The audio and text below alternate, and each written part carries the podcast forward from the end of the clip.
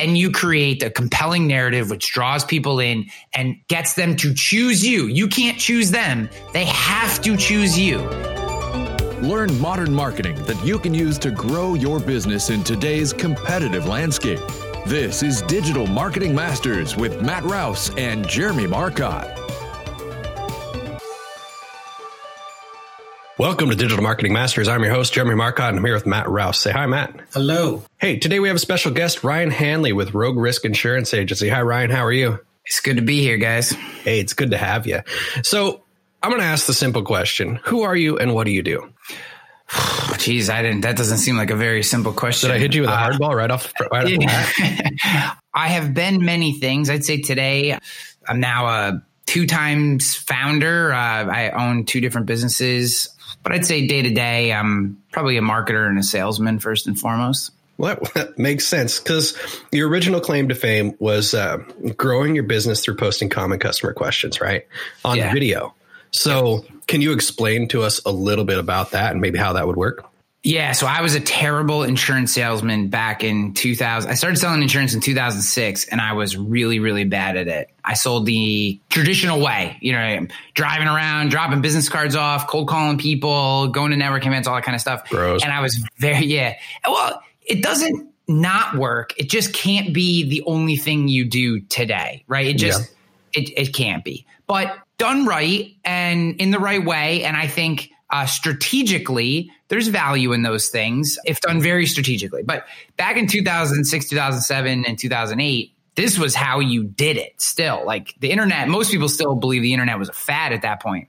And certainly in the insurance industry, people did.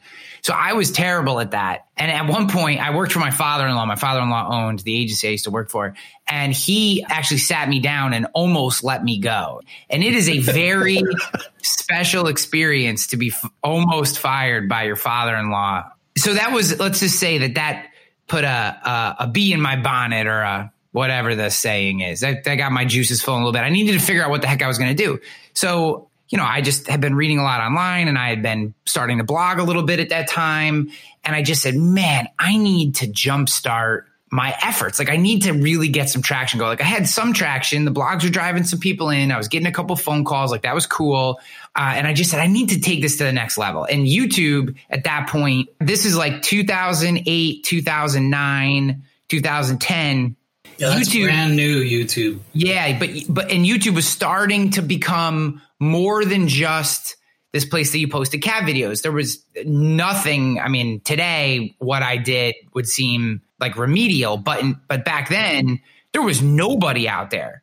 Like Gary Vaynerchuk wasn't even doing what he was doing when I was doing this stuff. I just well, I didn't have the foresight to keep doing it and have somebody follow around and film me. But so, so what I did was I said, okay, I'm going to use video because YouTube announced that you could embed videos on your website. This was like a brand new feature, the ability to take it off, pluck the video off and pop it on your website. So what I did was during the entire month of December 2011, I asked every single customer that I came in contact with if you could have one insurance question answered. There's no silly questions, no stupid, nothing's too big, nothing's too small. Just what's the first question that comes to your mind about insurance? I wrote all those down. And then uh, I had a list of like 140 something of them. I pared that down to 100 just to make it clean. And starting on January 2nd, which was the first Monday in January of 2012, I just started answering one of those questions every day, two minutes or less, posting it to YouTube, taking the YouTube video, embedding it on our website. So I would have like a optimized YouTube version and an optimized blog version. And I did that every single day for 100 days in a row. And it changed the course of my life. Once you get kind of you first started getting some kind of traction on your blog, first you start getting some calls and you're like, well, hey, maybe there is something to putting information out there. Maybe somebody is looking for what I have to offer, right? Yeah. And then you kind of step it up the next level. And then, you know, what kind of uptick in your business did you get after posting those? The videos? Yeah, the Oh, videos. Jesus. Well, I went from almost being fired to not being fired anymore. Well, that's a good Uh, during those 100 days, I made $5,169. That's pretty close to what the number was in revenue to me. So the agency would make double that because I got 50% of everything I sold. So just people referencing those videos during those 100 days, I made five grand, which for me at that time in my sales career was a big number. Now I made other money too, but I'm talking just those videos since that time, the agency, I mean, now we're talking almost seven years, but since that time, the agency has made over $300,000 just from those videos, you know, and we could get as nerdy as you want. But one of the lessons that I learned from that is you really have no idea which piece of content is going to be the piece of content that takes your business to the next level. So the most, the most valuable, most important video I've ever made in my entire life. This is the title. This is going to blow your mind what is New York State short term disability? That's the name of the video. It's hmm. one minute and 32 seconds explaining an obscure business insurance coverage that is mandatory in New York State that costs about $44 a year per female employee and $19 a year per male employee. So you're talking tiny little premiums but making that video has has made us hundreds of thousands of dollars and here's how and i promise this story has a point but um, here's how this here's how this video made us all that money so i do the 100 days thing and about six months after that one of the primary carriers i think it was zurich insurance decides to non-renew that line of business. It wasn't a profitable line of business for them. So they basically send out to thousands of business owners in the state of New York, thank you for your business. We are no longer going to offer this coverage. And as of your renewal date, you'll need to find a new provider. And there's nothing wrong with them doing that. It's a bonanza for me because one thing that people do when they get a non renewal letter in the mail is they go to the Google machine and they type in, what the heck is New York State short term disability because no one, most people right. didn't even know they had this coverage. So, who do you think the only person in the history of the world to answer that question was? It was me. Nailed it. So now I am just getting inundated with phone calls. I mean, phone call after phone call. And then how we made our money is not through just that policy. We backdoored into entire accounts, large accounts in some cases, because people had this very small policy, had a problem. They called us with the problem. We solved that problem for them. And then as a value added resource, we worked into their entire account, rewrote entire accounts and made, you know, like I said, six figures in income to the business from that. Right. So eventually, after doing this, and then you had done some more content marketing stuff online also. And then why don't you tell us how you got to? I've got your book here in my hand because you crowdfunded it, and I was I bought it during your crowdfunding campaign. Nice. So I have the hardcover. Nice, fancy, exclusive. And uh, I mean, we can talk about it more later, also about the crowdfunding side. But so you and Marcus Sheridan used to have a show on Blab, the hot seat, the hot seat, right? That show Blab is an old interview platform that's not around anymore, which makes me sad still. Yeah. Well, Google's, we should all be mad at Google for messing up Google Plus and Google Hangouts because that was That's the right. best platform. They had and, uh, so much potential. It was the best. It was the what absolute they did best. is they were trying to turn it into Facebook, and instead they should have been trying to turn it into LinkedIn. That's where they went wrong. If they had said we want to get every business owner in the world on this platform, they would have made a killing. They should have just let it be what it was. It was becoming LinkedIn. It was going to put LinkedIn out of business if they it didn't need to become anything. There were certain points where it was the perfect version of exactly what it was, and they just kept messing with it.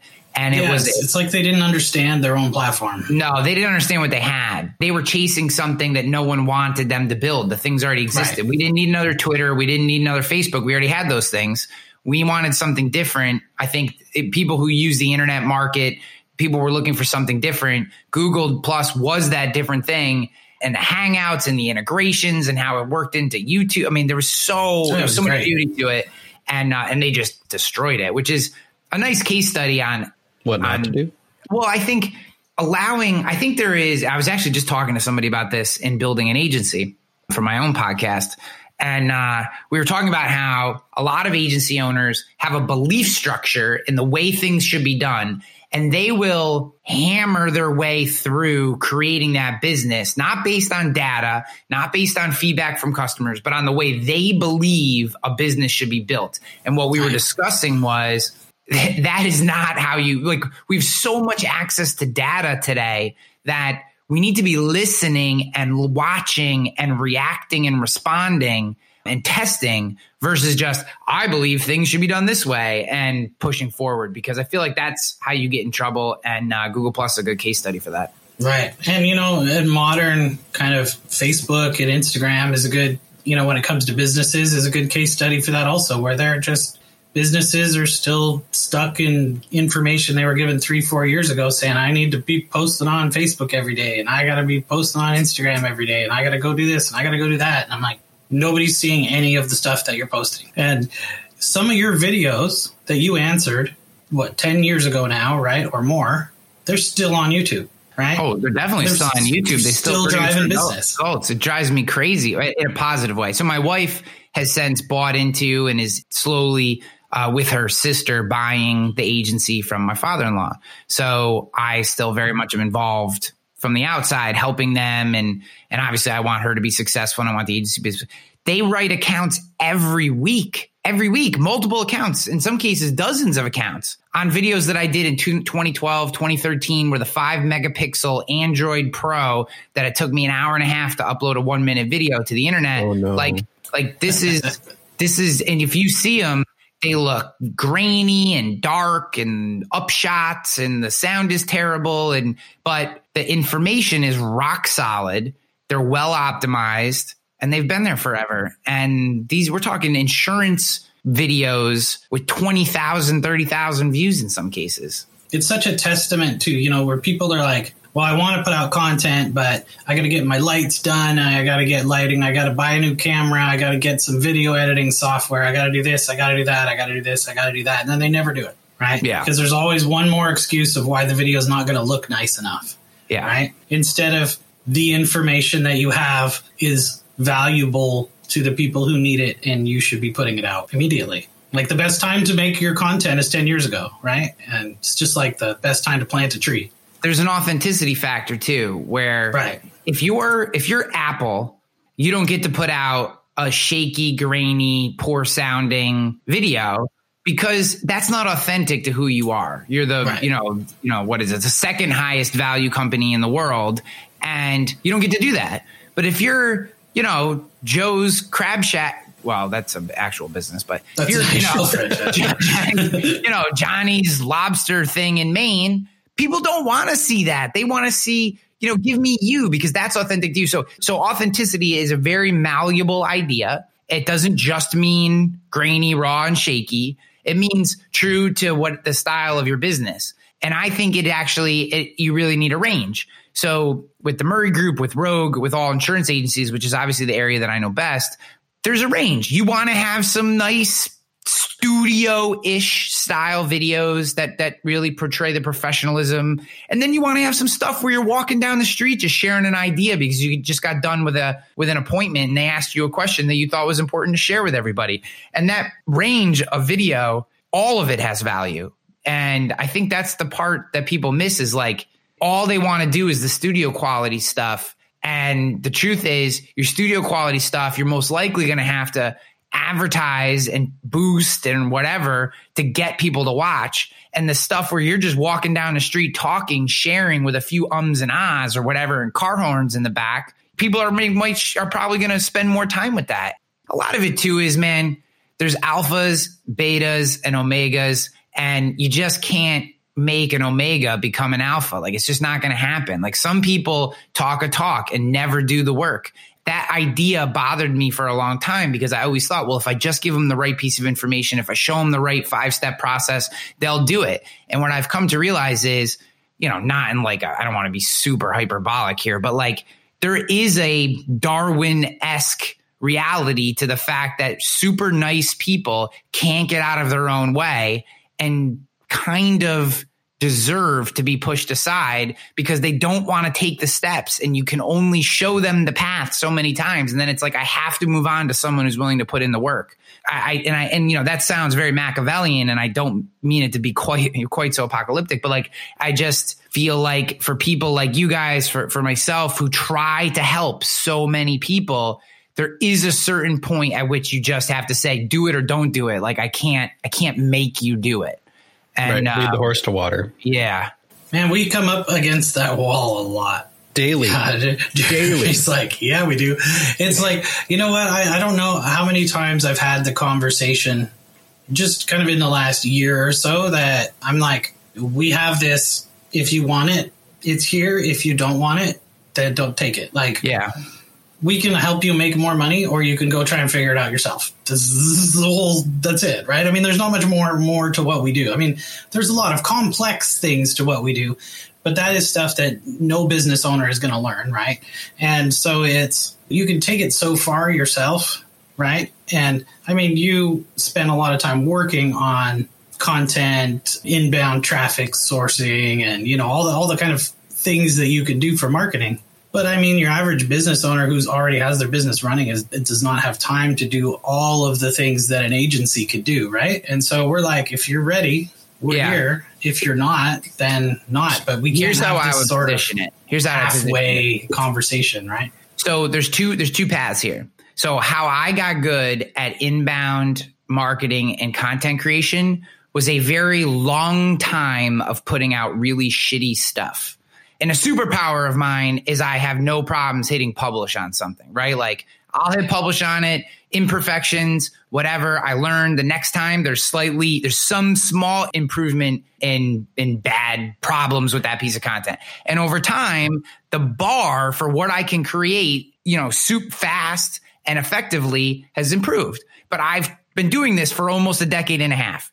So you can take that path or you can hire someone like you guys and take all those 15 years and turn it into the 15 minutes it takes for you to sign the contract and write the check.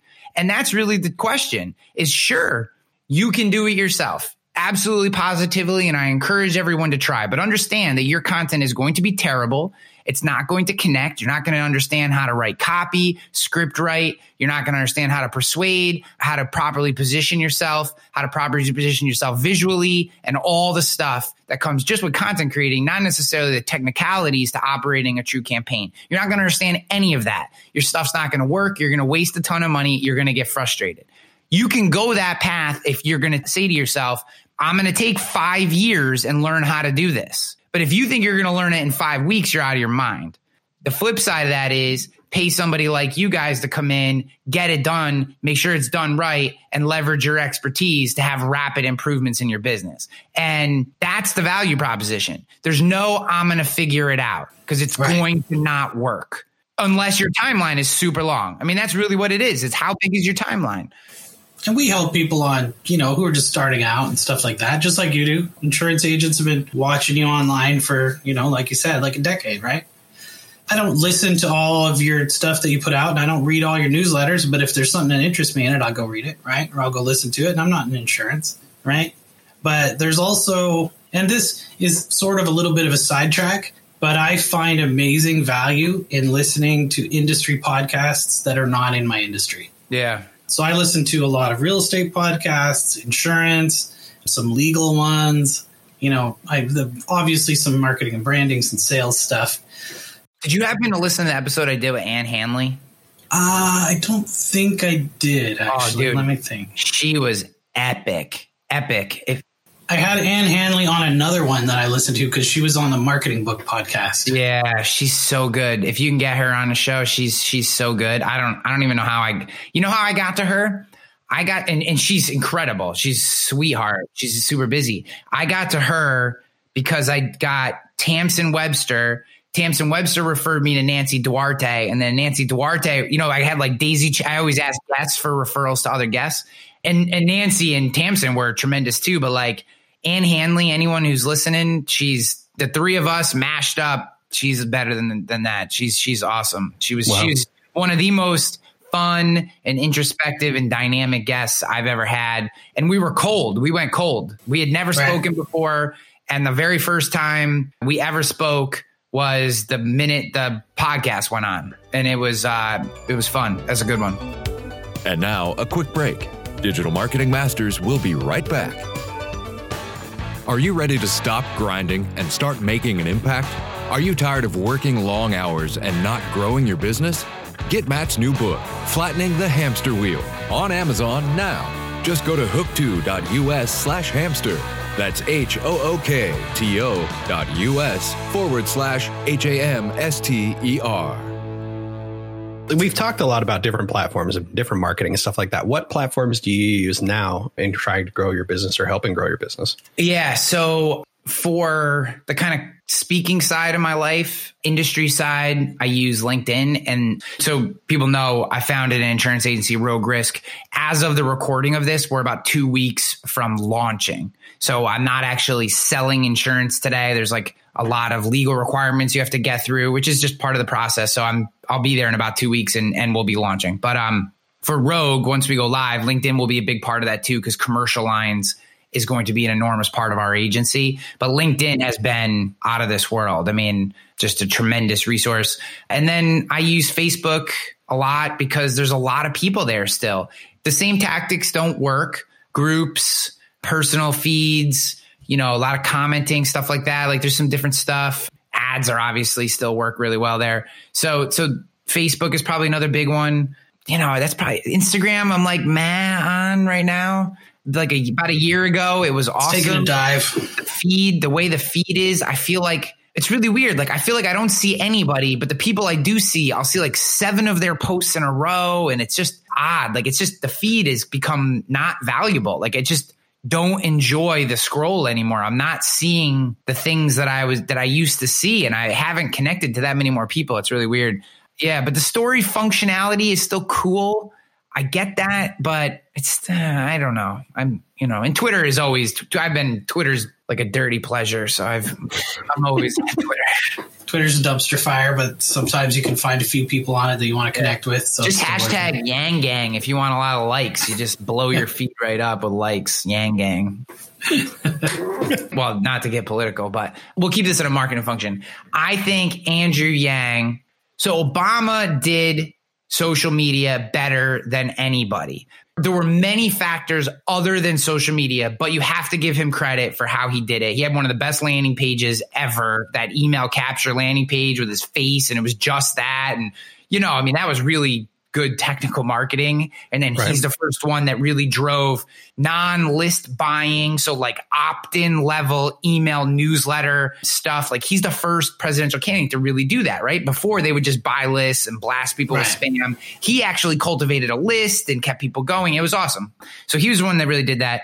Then there's Trump, who, you know, take his politics out of it. He uses social media brilliantly. You can't deny that. I, you know, politics aside, I'm not, I, I'm not, this is not a political statement in any way. If you were to remove his face and his name and just put blurry face, random name, candidate X, the technical usage to do the things that he needs to do to get elected and now reelected, it is almost flawless. And, and again, you can think it's amazing or you can hate him for it. The technical usage is, is almost flawless. Then you have the Yang Gang. And what I like about the Yang Gang, so one, I kind of just like Andrew Yang. Like he just seems like a really good guy. He also seems like a problem solver, which I really like. Again, not trying to get political, but just I like the fact that he seems to look at something and you can tell he's trying to solve the problem. He's not just trying to give you the answer that he thinks you want to hear, which I like. I like that about him.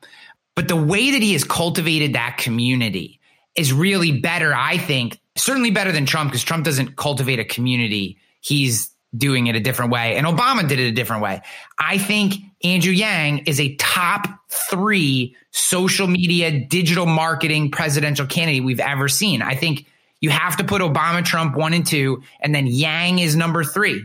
And you know, you have him being so good, this like Yang blackout thing, and you know, just the way he's using hashtags and the way he does the random videos and he goes off script and he talks about stuff that has nothing to do with politics. He goes on shows like Eric Weinstein's The Portal, which is probably the best podcast on the internet right now is The Portal by Eric Weinstein.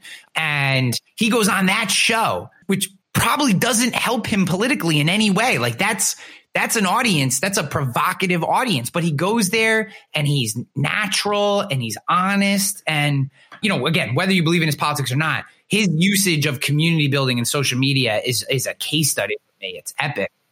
Well, he's following the Gary V model. Yeah. Right? Very closely. Yeah. And I don't, I don't know, Jerry, have you seen any of Yang's stuff on your social media? Yeah, that's what I was going to say. I don't follow him personally, but the last night of the debates where he wasn't in it, he did a daily show FaceTime and just talked about random crap for five to 10 minutes. And it was entertaining, like you said. And no politics were brought into it at all. And it's not something you'd normally see from a candidate at this point in the whole election cycle. You know, a lot of them are like, no, this is what I'm, this is my platform. Let's talk about my platform. And he's like, yeah, whatever. Let's talk and get my face out there so people know I'm a human. He's selling where I think the rest, so again, this is going to sound politically charged. I don't mean it to be. You can apply this to sports teams or whatever, right? Like most of the people who are still up on that stage, they're just placating to whatever their base you know, they're looking at a spreadsheet, say this thing because that's what your base wants to hear. And then they and then they're either clever, they're not clever about it, and they go at it and they pound these topics over and over and over again. That's why we have the current president we have, because everyone hates that. Oh my God. And what Yang is selling is so different. He's just selling the fact that he's a good guy. Like, hey, I'm a good guy. You want to elect a good guy? Like I'm a good guy. That's what I mean, and whether you believe again, whether you believe it or not, whether that's what you're willing to vote for or not, that's that's not the point. He's selling something completely different than the other candidates. And I think what's interesting about that, one, I absolutely positively believe that there's a media blackout against him. I absolutely believe it. I think it's because he's really difficult to plug in and I think he is a real legitimate dark horse contender who is not polling in traditional polls. And I think the fact that he's selling something so different just scares the establishment. And I think it's incredibly interesting. I, whether he wins or not, I have no idea, but I just, I think it's just as a case study, it's so interesting to watch him just pop open Twitter and hammer out a Twitter video, boom, go on with his life. And you're like, oh, that was kind of funny. Plus, his campaign manager is an enormous Buffalo Bills uh, fan, Bills Mafia, go Bills. So it's hard. it's always to- back to the sports ball. Yeah, just kidding. So here's talking about not being in politics and how we're not talking about politics. I'm on the uh, Beaverton Chamber of Commerce panel for the second time of how to survive the election as a business in 2020. And oh God, that shirt. we talk about like as a business, should you or should you not talk about politics? I mean, that's basically the question that we're answering for business owners. And how do you respond to questions about those kinds of things? And there's varying opinions on that, but my opinion is pretty straightforward. It's if politics is not part of your business or your customers are almost entirely of one political viewpoint, then you should talk about politics. Otherwise, you shouldn't talk about it. Just say you're not going to talk about it. Like uh, I've had people say it's inauthentic, right, to not talk about your politics, but you shouldn't be going on the internet as a business. Burger King shouldn't be on and being like, well, we're only going to serve burgers to liberals this week. You know, like it's completely not their place to say that. It would be amazing if they did, though. I mean, yeah, it would be bad, but it depends on how you look at it, right? It also probably wouldn't be great because you know they, they lose like classic liberals or modern liberals? Yeah they're like which kind of liberal is it? But so when you look at the social media marketing if you look at the actual paid social media advertising trump's campaign murdered the hillary clinton campaign. Like they just crushed them on advertising so a study just came out where they were analyzing just facebook and instagram and Hillary Clinton's average CPM was a dollar six, so it cost them a dollar and six cents to reach a thousand people, which is really good, honestly. Even at that time at Facebook, that was still a quarter of the average. But Donald Trump's was five cents. So for every dollar he's spending, which he spent more, I believe, four or five times more, and he was reaching 20 times more people per dollar spent. Right. So, because people I mean, don't realize that, that Go ahead. Yeah, that's a lot. I was going to say people don't realize that even if they're sharing an article because they disagree with it, like, can you believe what this guy said? The reach on that is phenomenal. And all Facebook sees is, hey, this guy's getting likes and people are sharing and commenting. So that CPM is going to plummet. Well, and most of their ads weren't even about either candidate right? They were mostly about like an opinion of the world or fake news about something or hyping up a subject that would talk to their base, right? And they're like, you know, well, we need to change because of all this government corruption, so you better vote for my guy, right? that advertising got spread and they got zillions of dollars for it. And it didn't help that there was dark money and stuff that was out there being pushed into Facebook on both sides. And a lot of times it was the same outside forces pushing money onto both sides of the campaign to basically try and polarize people because the polarization apparently is good for them. I don't know how, honestly. I'm not well, I think they're international agent or anything, but I think they were just looking for turmoil. But yeah, I, I don't know anything about the you know the Russians or whatever. Here, here's my here's my opinion on politics in, in business. I personally try to stay away from it. I struggle sometimes on Twitter just because I just the craziness gets to me. But I I have a political stance. It tends to be fairly close to the middle, but if you were to look, watch everything I did, you'd probably have a decent feel for where I come out. That being said, I actually think if all you care about is making money, the best thing to do is to take a very polarized stance one way or the other. If that's all that matters to you, then take a very polarized stance on one side or the other. Go Elizabeth Warren or Bernie or go Trump and go super hard one way or the other, right? Just well, that absolutely hard. works too, right?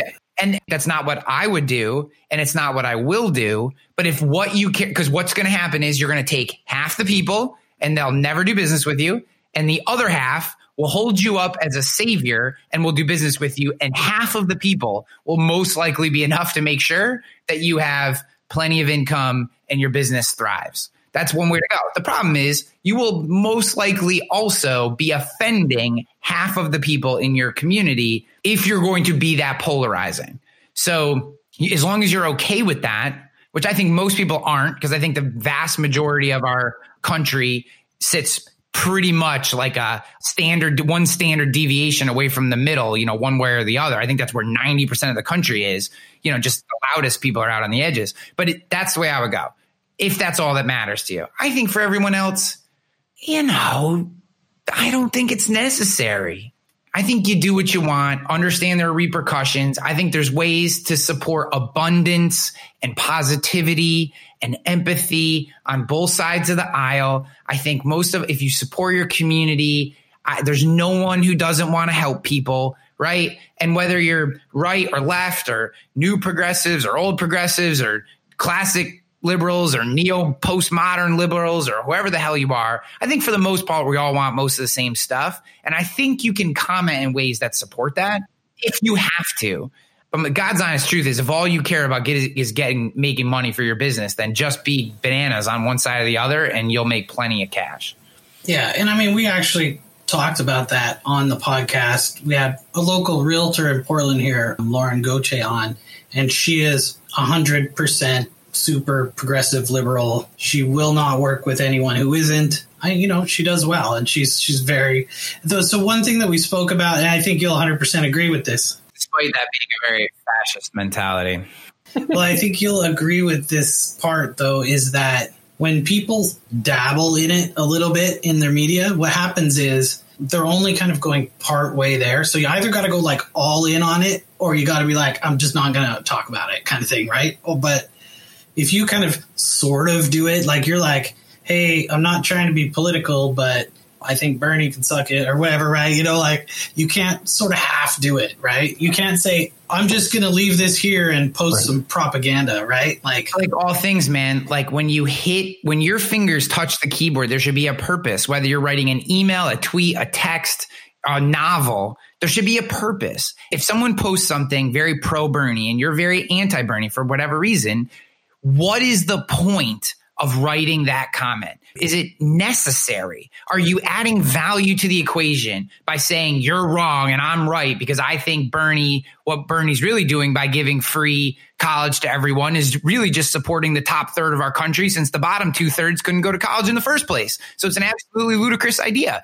Maybe or maybe not. I feel that way personally. But my point is like, are you adding value with that comment? Are you going to change that person's mind? Like, what are you doing by putting that out into the world? Like, there's no nobody's going to change anybody's mind arguing on Facebook. I mean, that's just the way it is, right? Yeah. So I, I guess my point is like, you're literally just wasting brain space by doing that. It's it's not even the political side of it. You're wasting brain space by spending time on that. Have your views, that's great. you know, over beers or scotch or seltzer, whatever it is, you want to discuss it with friends in a safe space, have at it. But in social media to, to positive, productive, abundance things. And the more people that are willing to commit to that, these platforms will start to turn around. The problem is we all bitch about the negativity, yet we add as much negativity to the platform as we complain about. Just remove yourself from the negativity. Be That's how they make money. So there's there's actually like a there's there's a mental chemical response that you get when you see something that angers you and you want to point it out and then you get like a dopamine reward for pointing it out to someone. And that ticks off their serotonin and they go i gotta post something. And then they post it and they get a dopamine response. And that goes back and forth and back and forth and back and forth until they call each other hitler. You know just like godwin's law any conversation on the internet that goes long enough will eventually have someone call the other one hitler.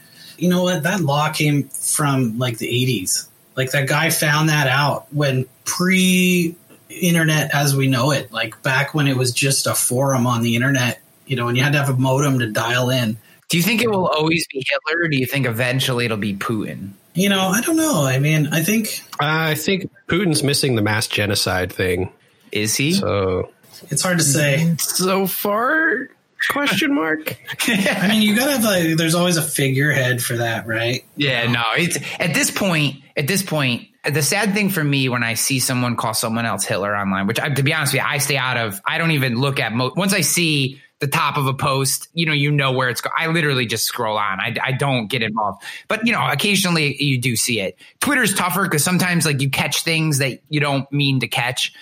I just think to myself, like, if you're saying that, you literally, you have such a lack of understanding for what actually happened during World War II and what, mm-hmm. what the mm-hmm. people of that generation had to go through that, like, you should be ashamed of it. And even if the other person deserves to be called a bad name, I just feel like that shows a complete, like, everything that you are putting on that person is being reflected back on you with that comment.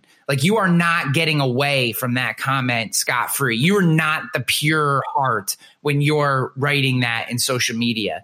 And that the part, you know, something that we've all heard that I firmly believe is if you argue with idiots, who's the idiot? That's something I tell myself all the time because I get negativity. I have beliefs on things, mostly not politics, but like in the insurance industry, I get negative feedback for some of my ideas. Like it's crazy. I get insurance hate. And you know, like my wife will look at me and she'll be like, you don't need to respond to that. And I have learned my lesson at this point. But at other times in my life, I literally have to say to myself out loud, don't argue with idiots because you can't tell who the idiot is. And I think that is a good life lesson for the interweb. Yeah, 100%. Well, you know what reminds me of when people call each other Hitler? Is kids on the playground who are like, blah, blah, blah on you. The other one's like, no, you times infinity. Right? it's like then they're like, no, you times infinity plus one. Then they're fifty, and they're like, no, you're Hitler. No, you're Hitler. Yeah, it's just silliness. Everybody's Hitler. You know, I guess eventually, if you have enough arguments on the internet, eventually everyone is Hitler because sooner or later, yeah, everybody's going to get called Hitler. Yeah, it just kind of makes it lose its value. You know, it's a fantastic. Oh, I shouldn't say fantastic, but probably one of the scariest shows I've ever seen was this mini series. I think there's like six parts to it. It was called The Rise of Hitler, I believe. And it was pre like World War II, what happened. It was fairly accurate. It's not 100% accurate, but it was mean, scary shit. I mean, when the United States was funding some of his campaign efforts because yeah, he was rising as a progressive? Yeah, he was a rising star. And, you know, he's just like some guy who couldn't get into art school, you know?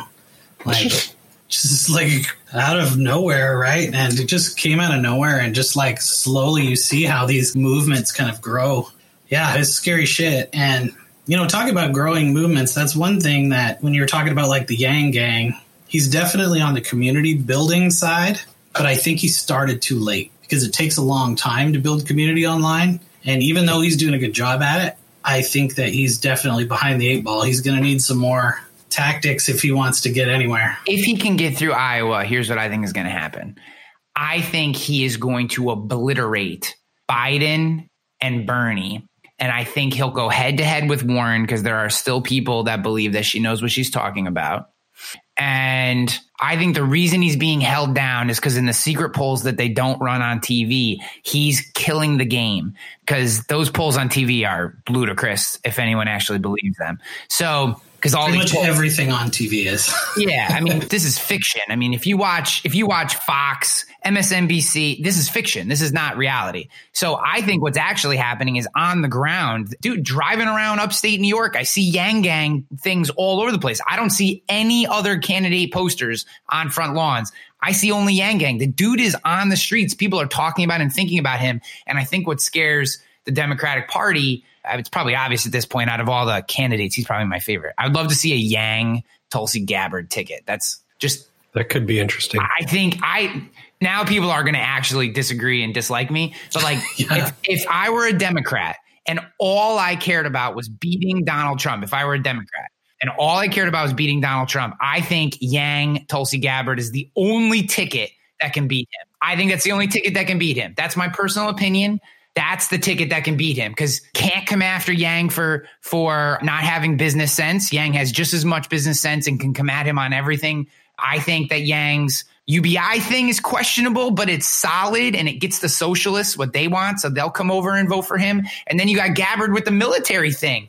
That's a really tough ticket to beat. I mean, they, they lack experience, but that's a tough ticket to beat. Okay, whatever. So um, It is. It is a tough ticket to beat. But, uh, I honestly, think- and I know as we're talking, as we're not talking about politics. Yeah, I think on the streets, I think on the streets, Yang is doing very, very well, and the reason that he's being blacked out is because in the silent polls, he's actually polling much higher than they're comfortable with, and I think he's got. I think if he keeps pushing, he's got a real chance. He's got to make it through Iowa, and New Hampshire. I know he's much more entrenched in New Hampshire than he is in Iowa right now, but it'll be interesting, man. I, I find this stuff just interesting. I don't, the politics don't matter because like Clinton didn't change my life. Bush didn't change my life. Obama didn't change my life. Trump hasn't changed my life. And whoever the next president is, isn't going to really change my life personally. Small little iterations, yes. But like for the most part, in that in time span, everyone's life has gotten better.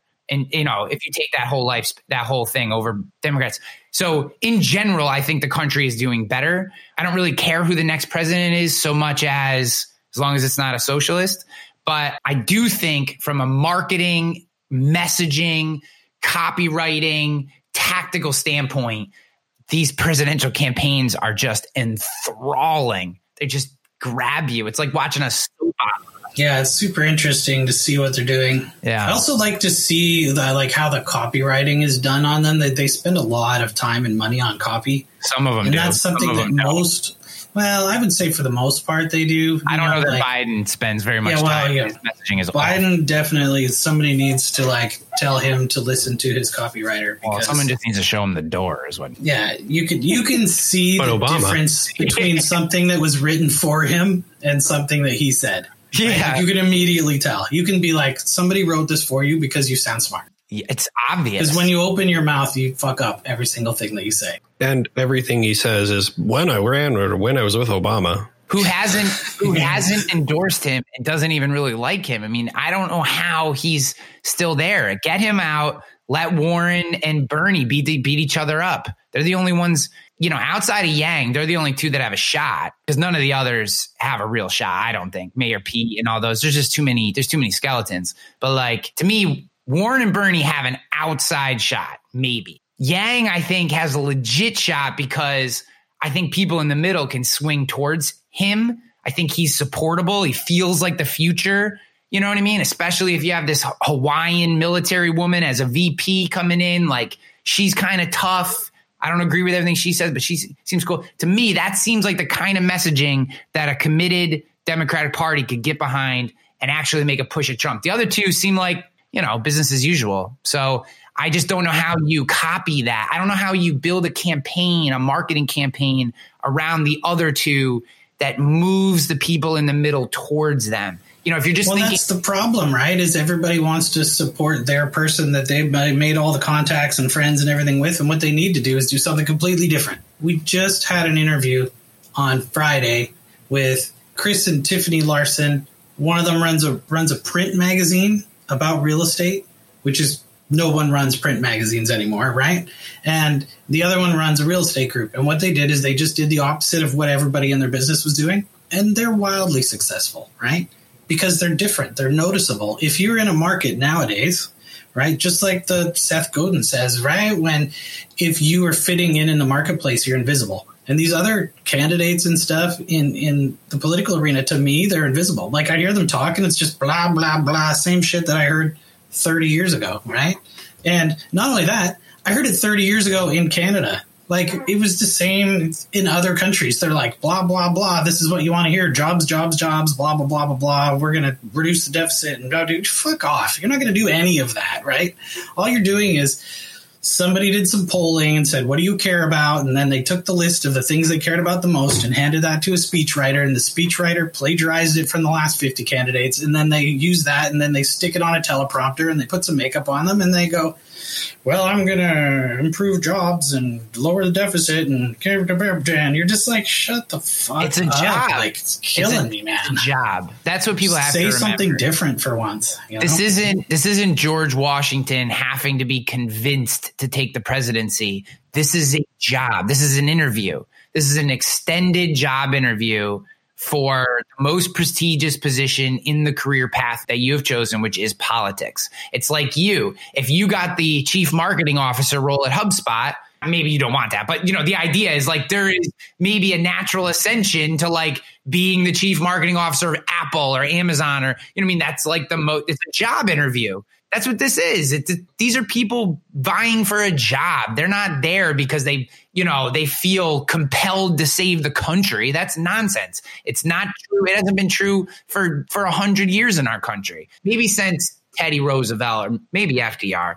You know, but I, probably everyone since then, even the good ones, this is a job.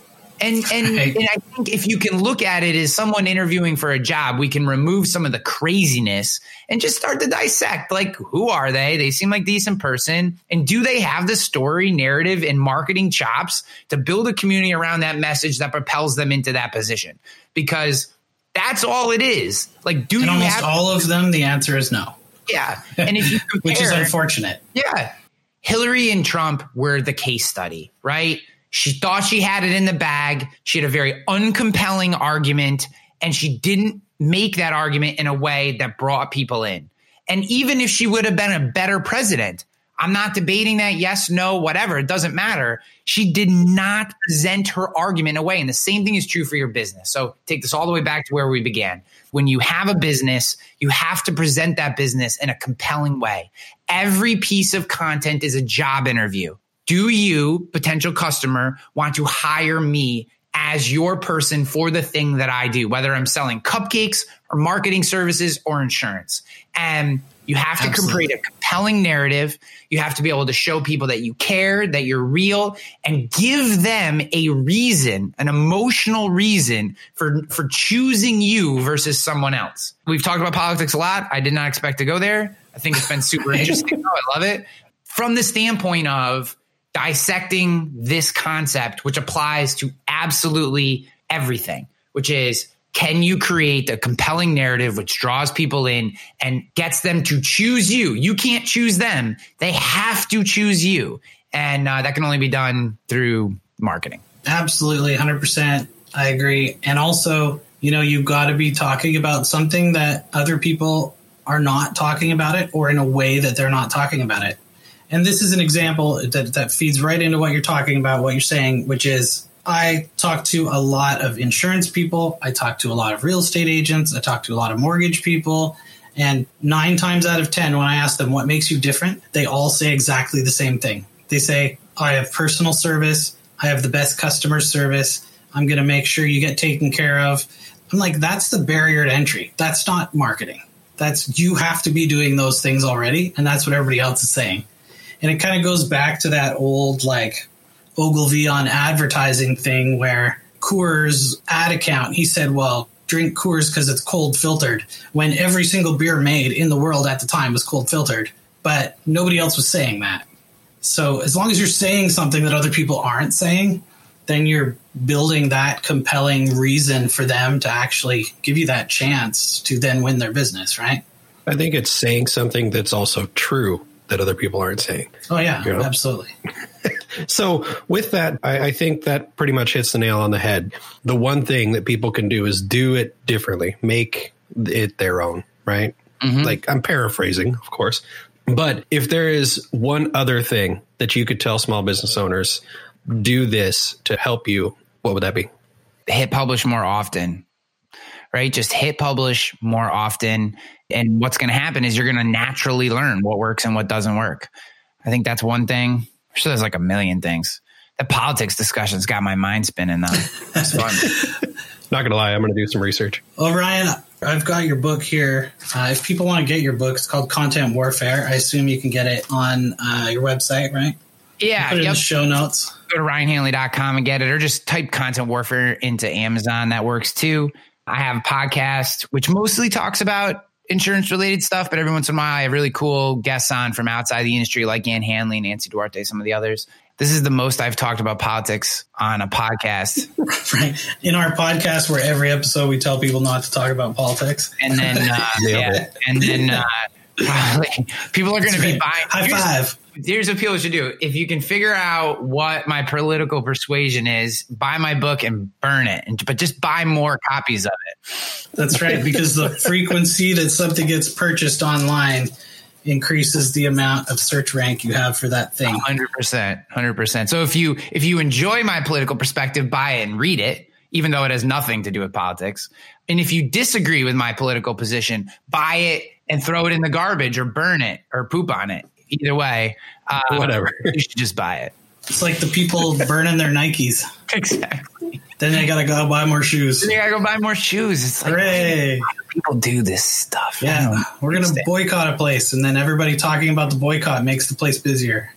Yep. On that note, all right, yeah, let's. Ryan, we should wrap you. it up. Yeah, this has been, guys. This has been great. I hope people saw through. I just, I just wanted, I do want to say this because I, even though it doesn't sound like it, you know, I do try to avoid politics. Uh, I hope, I hope people what what people saw was I was trying to take the candidates from their narrative and marketing perspectives, their ability to to craft narratives and sell those narratives to potential voters. I think that construct, if you can if you can work through some of the veiled political stances, then I'm sure I'm sure you can extract at least a small amount of value out of our hour together. Well, you could you could Definitely. separate the meaning and the message from the way that they've delivered it and the tactics that they're using. Yeah, exactly. There you go. Well, thanks for having. All right, Ryan.